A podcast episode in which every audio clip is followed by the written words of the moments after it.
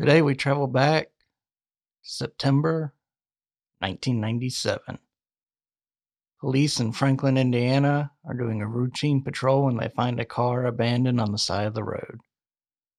But abandoned may not be the right word, as the lights are left on, the keys are in the ignition, and a purse is found on the front seat. In today's episode, we explore the sad murder of Kelly Eckart. Helen, missing, hidden. The podcast about bad things. Welcome, welcome, welcome in, kids, for another turn on your favorite amusement park ride, the Killin' Missing Hidden podcast. So happy that you're here to join us. As always, I'm your buddy Brad, the carney that controls this ride, and I'm surprisingly sober today, so it should be a good one. Now, I'm going to confess right off the bat this last week has sucked. Have you ever had one of those weeks at work where you just come home every day and you want to go to bed because you've just busted your behind so hard that even eating dinner seems like a chore? Yeah, well, I'm coming off of one of those. So, I actually began this weekend with no script, no idea what episode we were going to cover.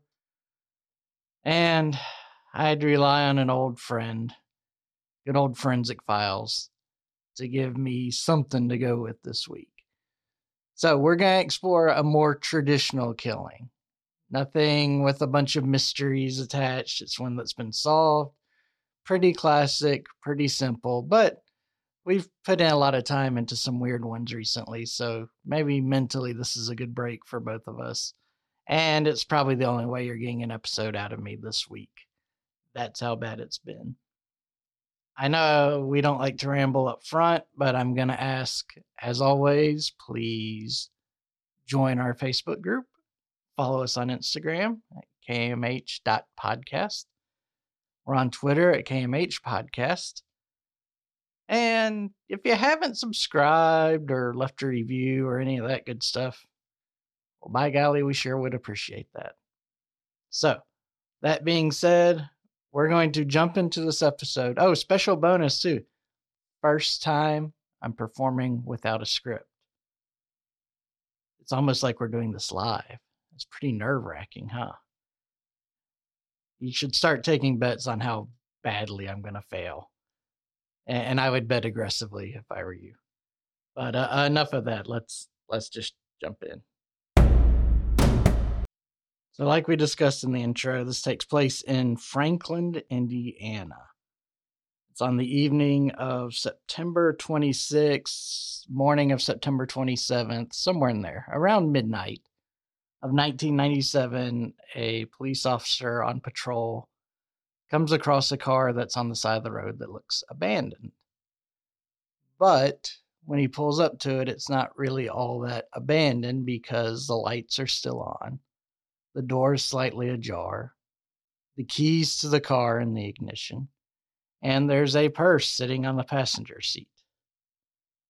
Naturally, if you're going to abandon your vehicle, normally you would take the keys with you, take your purse with you, do a few things differently. So, police officer instantly smells trouble, as he should, and radios in for help. Forensic team comes out, inspects the vehicle, and doesn't really find a whole heck of a lot. They identify the vehicle as uh, belonging to Kelly Eckart. She's an 18 year old who's in college at Franklin College there in Indiana. She had graduated from high school the year before, or I guess months before. Uh, she was a member of the National Honor Society, just a really good student, naturally, you know, lots of friends, as all teenage girls seem to have, and was really enjoying her time as a freshman in college. Now, she had worked part time at the Walmart down the road to help make ends meet, as college students are often forced to do, right? So she got off her shift at Walmart around 10 o'clock. And she apparently met her then boyfriend and his mother there at the Walmart to go shopping. I guess they were going to take advantage of her employee discount. They tool around the store for a while and check out at 11:15. The reports are they separate. Obviously, boyfriend has his car, Kelly has her car, and they drive off and they never see each other again. Now, of course, the police key in on the boyfriend because A, who's most likely to kill someone, and B, he was the last person to see her alive. Now, at this point in the story, even though I've already kind of given away the spoiler that she's dead, she is just missing. But the police come down pretty hard on the boyfriend and lean on him. Tell us what you know. You got to know something. It's okay. We can work out a deal. All the typical little tricks police use to try to get a confession out of someone. And the boyfriend says, Look, I don't I don't know what happened to her. You know, I left with my mom. You can ask her. Last time I saw her was around eleven fifteen, and he was able to produce a gas station receipt from about midnight that would have put him in the opposite direction of where her car was found.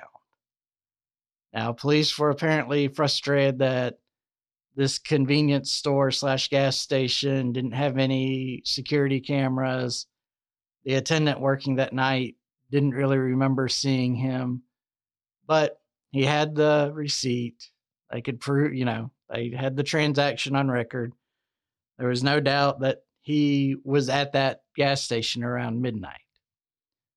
So police, you know, decide, meanwhile, we got to find this body so we can figure out what's going on. You know, where is Kelly? So they do a search, and about five days later, even though the police have done this massive search all around the area where the car was, two women who are walking their dogs find Kelly's body in what's described as a camp or some sort of uh, like nature reserve that's about 40 miles away from where her car was course, they call the police. Everybody rushes over. They realize pretty quickly it's Kelly. And the condition of her body is a little unusual. I mean, there's lots of evidence that can be found there. She is partially undressed, and it's clear she's died from strangulation. She has a gold chain around her neck. She has a shoelace around her neck and she just happened to be wearing bib overalls that day and whoever assaulted her had cut off one of the arms of the overalls? What's the proper term for that? One of the little buckle belt parts? I don't know. I'm from the south. You think i should know the proper term but regardless that too is around her neck. And she had bruising indicating that she had been strangled and whatnot. On her clothes uh, forensic experts were able to find two different types of fibers, one of which was rather unique. It was kind of a green carpet fiber, consistent with what you would find in the back of a trunk or maybe uh, you know in a van, some sort of some sort of motor vehicle. The other fibers were white and were consistent with something you'd find from a quilt or a comforter or something like that. They noticed, sadly, that um, before she was strangled to death, Kelly had been sexually abused. But what was most unusual about the body was the fact that she had a gunshot wound to the head. While that in and of itself isn't that unusual for a true crime podcast, right? It it was what she was shot with she wasn't really shot with a traditional bullet. She wasn't shot with a BB. She wasn't shot shot with like some sort of dart. She was shot with a wax bullet. If you've ever heard of such a thing. Now when the forensic folks first looked at this and analyzed this, they thought it was remarkably similar to the covering put on the prongs of cattle prods that are used at slaughterhouses. So that was kind of one of the first directions some detectives went on. Now, were there any slaughterhouses nearby? Anybody that would have one of these cattle prods? And maybe they had used that to, you know, shock her to knock her out, and it had left the covering behind in her head. Being shocked in the head by one of those, I think, would be just awful. Now, other detectives back at the car, one thing that the forensic investigators found there was that she her vehicle had suffered damage to the bumper and they opined that it was fairly recent damage so they were police and detectives were thinking well maybe what happened is somebody followed her from Walmart initiated an accident you know just bumped into her car forced her to pull over and then while they're inspecting the damage they hit her with this cattle prod. Going back to those who found her body in the woods the forensics experts called in a forensic etymologist who studies bugs and found that there were some larvae on her body Yay, isn't that gross? So she had from this from the larvae they were able to deduce that it was very very likely that Kelly had not survived the night when she was kidnapped. See, they had found what's called blue fly larvae on her body, and these are flies that are usually the first to kind of settle down on a dead carcass of some sort. And they use it as a place to lay their eggs so their larvae and developing babies have some food to eat. So the good thing about these bugs at least from a forensic standpoint is they're very consistent in their rate of growth. And based off of that the the forensic etymologist was quite confident in saying that kelly had been dead you know for several days, and he could pinpoint it to roughly just after midnight when she was kidnapped, or I guess that would be September 27th. 27th, right? Yeah. See, I'm horrible without notes. I don't know why I'm doing this to y'all. So after finding Kelly's body, they police noticed that like I said, she's got the shoelace around her neck, but she's not wearing any shoes. So they immediately want to know is the shoelace hers or is it from the killers? So, not knowing a better way to handle it, they hold a press conference and, with Kelly's mom's help, find the exact pair of shoes that she was wearing that night. And they're pretty simple shoes. They're, you know, probably one They've got thick soles, so it's good for retail. All white canvas. Nothing special about them. Probably very popular. But it's kind of a Hail Mary by police. Well, gosh darn it, wouldn't you know it? The Hail Mary works out. Somebody calls the police several days later to report that they found shoes similar to what had been displayed on the TV at the Atterbury Wildlife Preserve, aka Camp Atterbury, which is where Kelly's body was found. And the shoes weren't just casually tossed aside in a ditch or anything like that, they were stuck in a toilet. So the killer made the special effort to go find the women's restroom and shove these shoes in the toilet water rather than disposing of them in a meaningful way. So police, you know, fish them out of the porcelain throne and analyze them and find out they were Kelly's. And sure enough, one of them was missing a shoestring. So they were you know, the shoestring around her neck matched the shoestring on the other shoe. So they felt fairly confident that that was part of the ligature that was constructed to strangle Kelly to death. Police search all through this park, and it's not, you know, some little playground type area. It's a nature reserve, so it's 33,000 acres. And despite their efforts, of course they're not going to find anything. That's too big an area to search. Except they did find something. Something totally random, totally surprising, totally shocking. They found another body. A woman by the name of Sharon Myers, who was 26 years old, was found strangled to death, much like Kelly, and had her remains dumped down one of the ravines in this nature reserve. So, of course, now police are looking at this and saying, oh my God, we've got a serial killer. We've got a budding serial killer. What are we going to do? We've got to put an end to this. It just so happens, though, that Shannon's or Sharon's case was pretty easy to sort out because she had been in this like nonstop run and gun fight with one of her coworkers.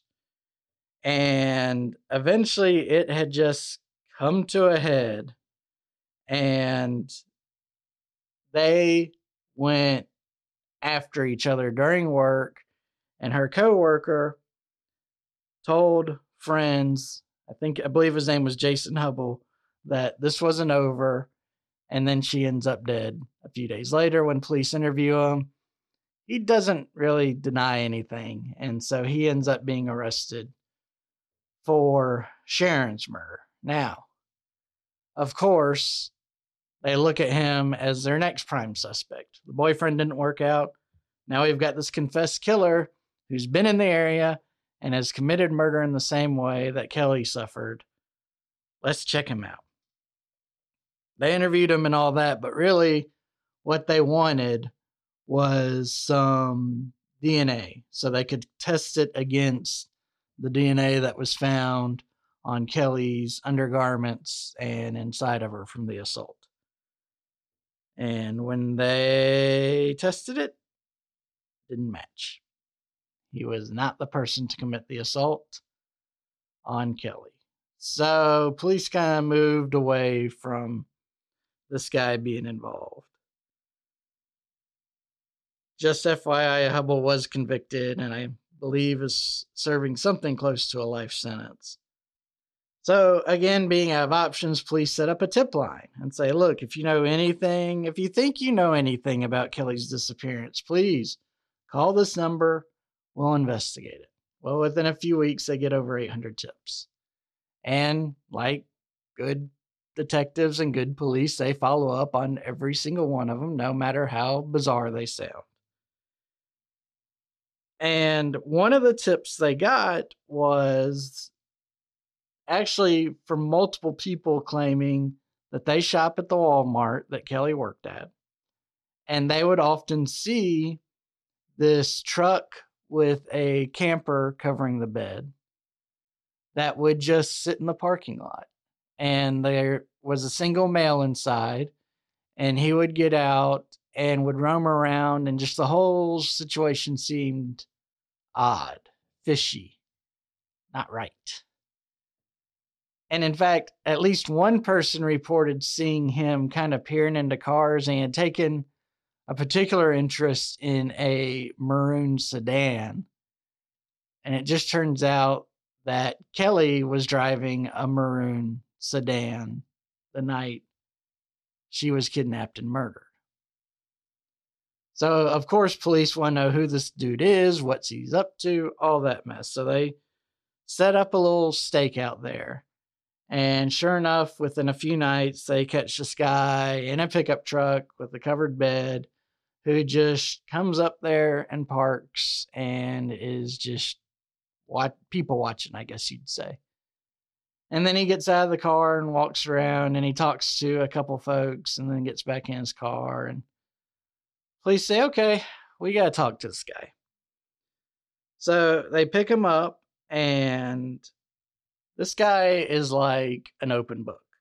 He's got nothing to hide. But he says, Look, I know Kelly because I've been inside the Walmart. I had nothing to do with her disappearance. And when they ask, Well, you got to tell us what you're doing in this parking lot because this just ain't normal behavior. He says, Look, I, you know, I've had a rough go of it. I lost my job. I lost my wife. I'm lonely and I'm just there looking for a good woman. So, you know, we don't we don't use match.com, we don't use Tinder. We're just gonna troll for booty in the Walmart parking lot. Okay. To each his own. But again, they investigate. He, you know, willingly gives his DNA. Like I said, he cooperates to the whole thing. There's no evidence tying him to Kelly's car. And so, even though he's kind of a weirdo and a little bit creepy, police have to let him go, right? Because they got no evidence on this dude. So, again, we've got this poor girl who her car is found with all her personal belongings inside. Her body's found 40 miles away in pretty rough condition. She apparently did not survive the night after being murdered. She was probably pulled out of her car after the perpetrator instigated a minor motor vehicle accident. She gets shot in the head with a wax bullet or casing of some sort, and then is raped and strangled to death. And there's just no leads coming up. But again, that tip line has produced 800 leads. They followed them all, and just none of them. The, the Walmart guy eh, has been our best lead so far. So cops are getting frustrated, but they keep the tip line going. They keep doing their police work. And after a few weeks, they get another random tip. It's anonymous. This caller calls in and says, Look, you know, I don't want to be associated with this. I'm not going to give my name, but there's a fellow by the name of Scott Overstreet. And the way he's been talking, I think he knows something about Kelly's death. So y'all need to go check him out. So the police, you know, find this fella. He works at a local factory and, you know, they talk to him. Again, he's pretty cooperative. He's married, he's got kids. Um, seems like a fairly normal dude for the area. And, you know, initially he said, I, I don't really know much, blah, blah, blah. Then they get him downtown. He was like, okay, well, I know a little bit more than maybe I was letting on. And he tells a story about how on the evening of September 26th, he's at home when he gets a call from his brother, Michael Overstreet. And his brother says, Look, I am hammered. I've tried to drive home. I can't make it. Will you please come pick me up? Being responsible, right? Kudos for him. How can this be a bad guy? So he had pulled over at a nearby motel. Brother Scott goes and picks him up and gets there and sees he's got a lady friend in the back. Like, yeah, that's a girl I met. She's passed out. Um, will you just drive me home, please? So you know, Scott leaves his vehicle, takes Michael's van, and starts driving him home. And after about five or ten minutes of driving, Michael says, "You know what? Don't don't take me home." See, Michael's married too, so taking this his paramour home probably wasn't a smart idea. And Scott says, "Well, we were just at a hotel. What do you, you know, where do you want to go?" And he said, I got some stuff back there. Why don't, why don't you take us over to that nature reserve and we'll just go, we'll camp. We'll sleep under the stars. It'll be romantic, right? So he says, okay, fine. And they he goes towards the nature reserve and when he's pulling in, you know, they've got different areas for activities. You know, they've got a pond you can fish and They've got a shooting range and they've got, you know, hiking trails and all these stuff, and they all have little areas where you stop to do that. Well, Michael insists on stopping in an area that has no attractions around. And he says, You know, I, I don't want to be bothered. Let's pull over here and we'll sleep here. And Scott admits that he thought that was really odd for his brother to make that request. And then he said, I just got a really bad feeling in my stomach when the girl apparently was so drunk she couldn't walk. And my brother had to carry him. And sure enough, he carried her wrapped in a white blanket. So they go off, and Scott says, I didn't know what was going on, but I didn't want to be a part of it. And so Michael comes back to the car before he leaves and goes, Will you come pick us up in the morning? And he says, No, absolutely not. he said, You want to ride? You call your wife. I'm done with this. And he's cool with that. Michael's like, All right, yeah, call my wife. You know, maybe the three of us will, will go to Waffle House or whatever they have in the area. Have a nice little breakfast, you know, bond a little, you know. Here's my wife, here's my girlfriend. Anyway, so um, Scott does just that. He drives the van back to Michael's house, wakes up his wife, tells her what's going on. She gives Scott a ride back to where he left his car at the motel. And then she decides at 3:30 in the morning she's going to go pick that worthless SOB husband of hers up and figure out what's going on here. When she gets when she's looking for him, she finds him sweating and kind of half undressed. He's got his pants on he's got his shirt on, but it's a button up shirt and it's not buttoned. So I'm he's just showing his glorious beer gut to the world. It's 3:30 in the morning and the only thing he's got with him besides his clothes is his hunting rifle and a white blanket. And of course, she just starts laying into him as she should. What are you doing out here at this time of night? And I, oh, I was, you know, I was just out drinking with some buddies. Like, what do you mean you were out drinking with some buddies? You're in the middle of nowhere. And he, he basically says, Look, I was out drinking with some buddies, and if anybody asks, that's what you better tell them.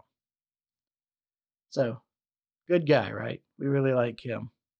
Now, that's not the only thing that Michael's wife has to tell the police. She has a name too, and I keep skipping over it, and I apologize. Melissa. Melissa her, is her name. So Melissa tells the police that not only did she go pick him up, not only did he have this cockamamie story, but a couple days later, he just goes out on a little road trip as, and won't tell her where he's going. And he comes back and uh, he walks in the door and sits down and then immediately gets back up and says, I'm going to go wash the van which is very surprising to her because apparently this van was just a pile of rust with wheels. She said he'd never cleaned it. It was filthy. He used it for work. He was in construction. And she didn't see why he all of a sudden, after all these years, decided they wanted to clean it. But she didn't stand in his way. And he goes off and cleans it. And when he comes back, she notices something odd. He's cleaned it all right, but only the back half of the vehicle. She said the front half's just as filthy as it's ever been, but the back half, it's been gone through with a fine tooth comb. I mean, it's been spit shined. It's beautiful looking. Well, beautiful for a pile of rust, you know.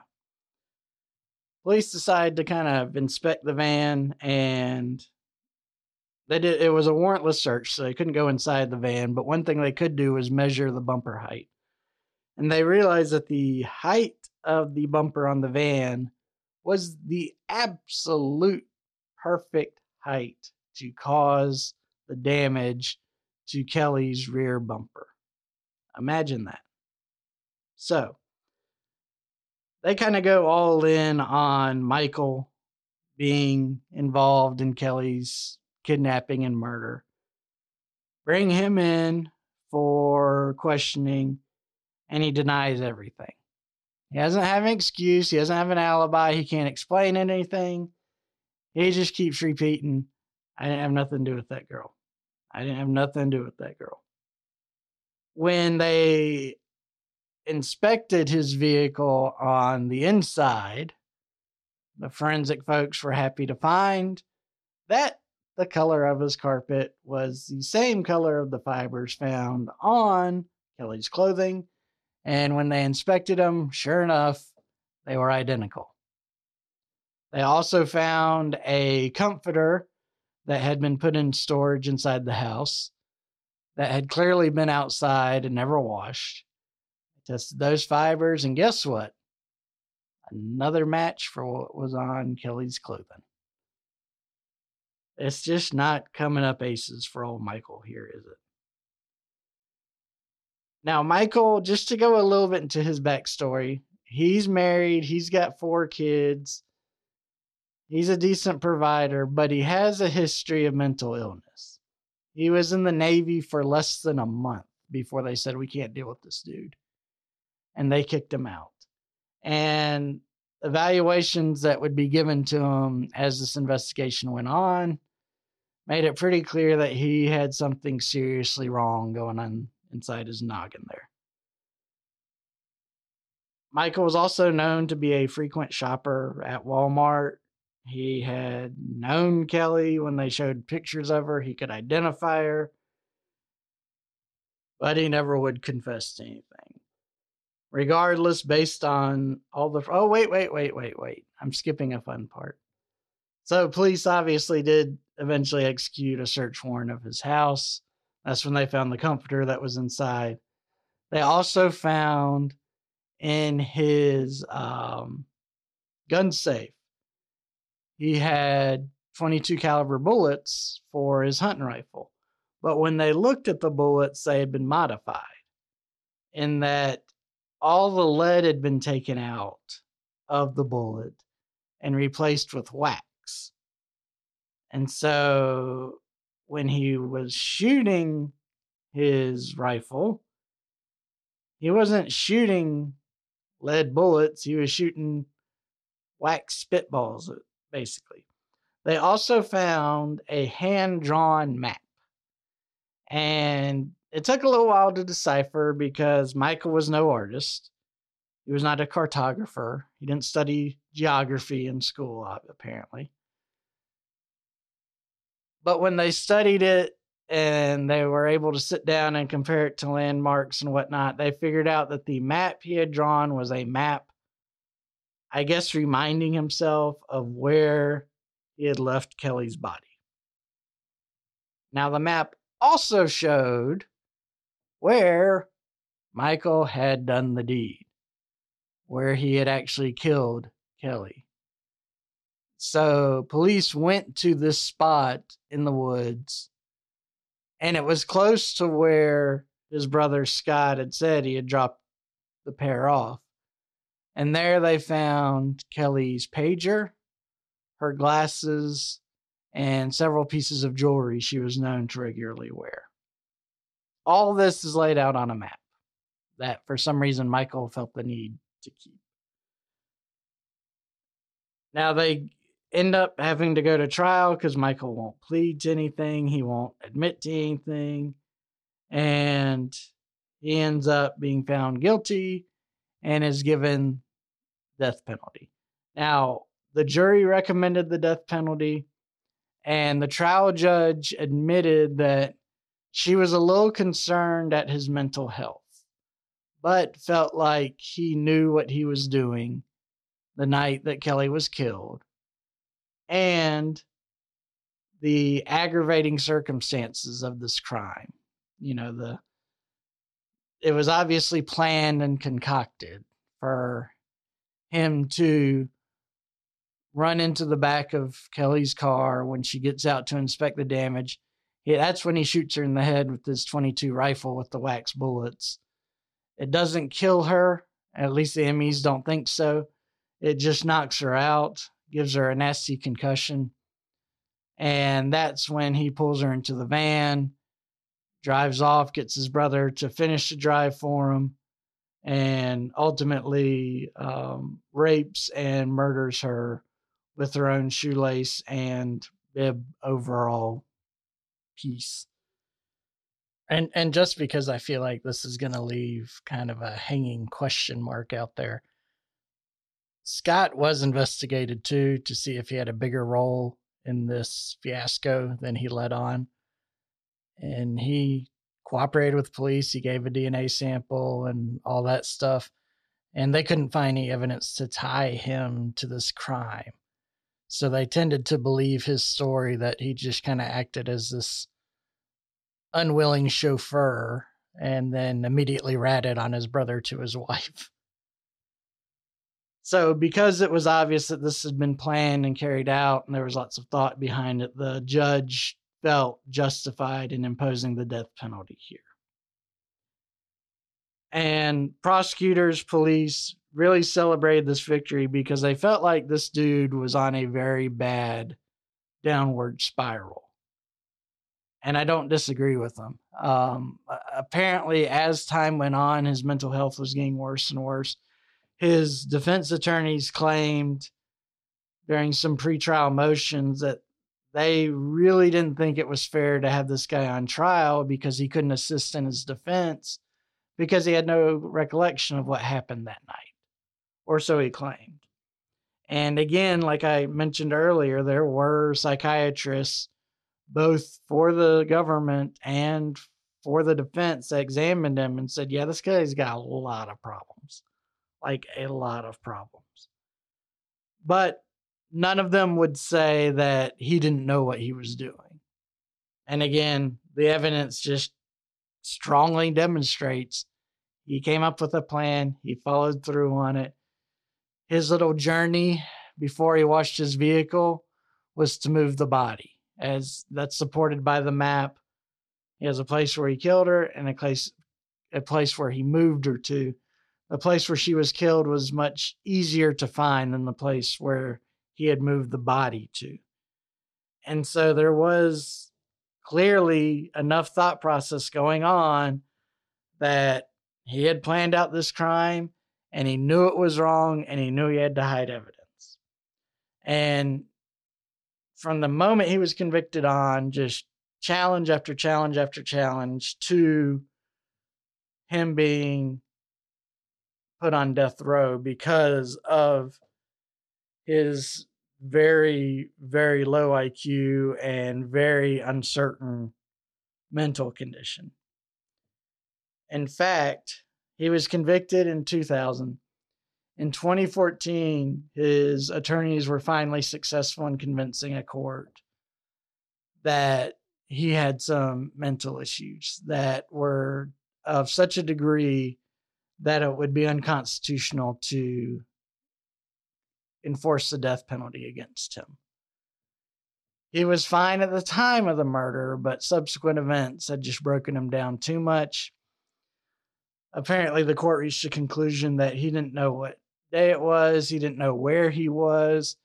He suffered from massive hallucinations Guards even testified that he would be talking to shadows as if they were real people in his cell. Um, just everything you can kind of think of to show that this guy's crazy. That's what you got here.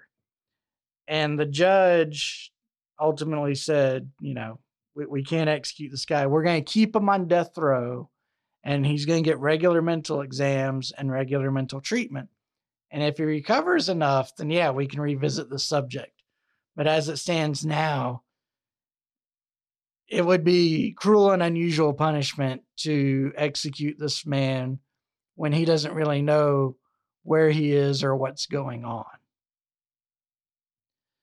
Now, the prosecutor uh, actually was incensed at this ruling and spoke so poorly about it, he was actually sanctioned uh, by the uh, Indiana Supreme Court for, you know, basically throwing trash at the name of a judge.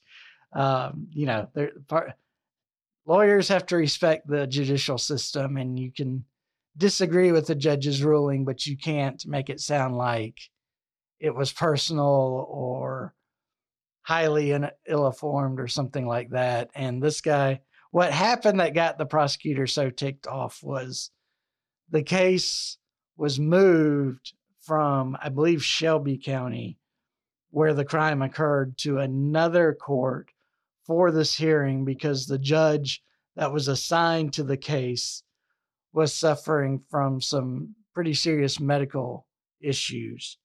And the only way the hearing would occur in a reasonable amount of time is to have another judge do it.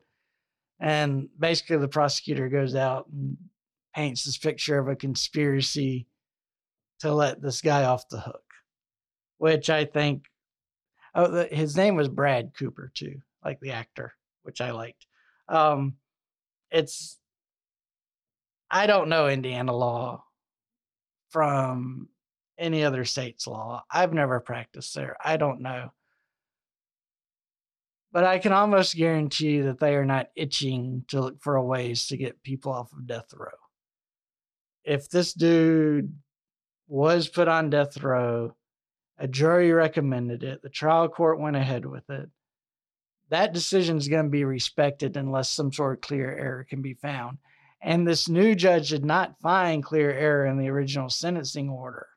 This new judge just said, right now, we can't execute this guy. We just need to keep monitoring him and providing him care so that hopefully one day we can kill him. Which sounds kind of dumb if you're not a lawyer or not really involved with the criminal justice system. Why would you spend all this time and money trying to rehabilitate this guy to the point that you can just kill him? But that's what we do interesting little sidebar after the fact. Uh, Melissa, his wife, as soon as he was indicted for this, went to the court and said, Nope, I'm not doing this. Please let me change my name. She changed her name back to her maiden name, and she had the names changed on all four of her children so they would not be easily associated with Michael Overstreet. So that's our tale, our unscripted tale. I hope it wasn't a total disaster. I hope it was something interesting. And I hope you appreciate it because if I didn't do it this way, you ain't gonna get an episode. And I know it's hard to go a week without getting your Brad fix. So you're welcome. Now, one thing I've said in the past, both in real life and so I assume here on the show, is that, you know, police only catch the stupid criminals. And that can come across as derogatory, and it's really not meant to. Police are in a really difficult position because they just have this crime that pops up out of nowhere, and then they start got, got start piecing everything together. It's kind of like the fog of war they've got to fight through, right? And so having these stupid criminals make it easy for them. And we like having stupid criminals because they're easier to catch. We can get them off the street. We don't have to worry about them. It gives cops and prosecutors and judges and lawyers a job. So it all works out. So when I say that only stupid people are arrested, that's what I'm getting at. And I hope no one takes offense to that they have so much to puzzle out. And this is an example of them being able to puzzle out a case, thanks in large part to the perpetrator being an idiot. All right. Um, like I said, this was one heck of a last minute thrown together episode. So I don't have a Eli approved palate cleanser, I'm afraid. But that doesn't mean I'm not going to try. Okay? So, here's going to be our palate cleanser for the week. Why did the atom cross the road? Throwback old school one here. Why did the atom cross the road? Because it decided it was time to split. That's the best you're going to get from me. Okay, well, um, this was a bumpy ride. For that, I apologize. Next week will be much better. I hope this ride was better than no ride at all. I hope that you found some enjoyment in it.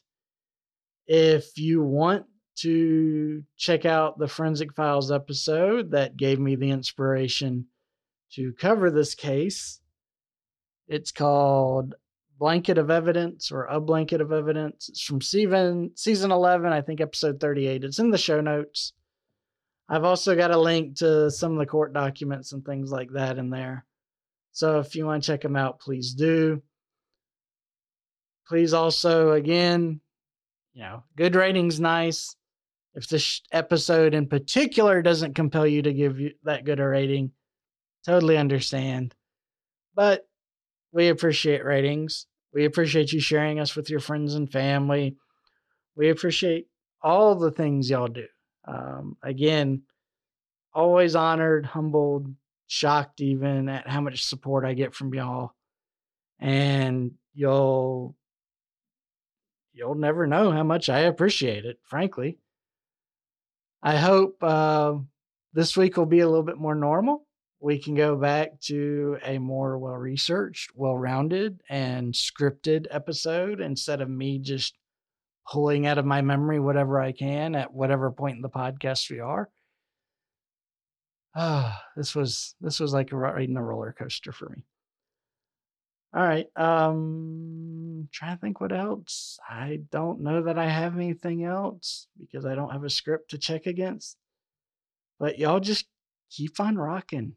Keep living the good life. Keep keep doing what you're doing. The only way to become awesome is to just keep being you. And y'all are good at that. So I'm going to leave it in y'all's hands. I'm going to shut up. We're going to consider this one done, and maybe we'll never speak of it again. You know, maybe this is one of those lost episodes that goes into the vault, and we don't have to worry about it becoming, uh, you know, finding its way onto a greatest hits album anytime soon. All right. Love y'all. Take care. Until next week, Brad out. You survived another episode of Killing Missing Hidden, the podcast about bad things. Join us next time for another true and thrilling story.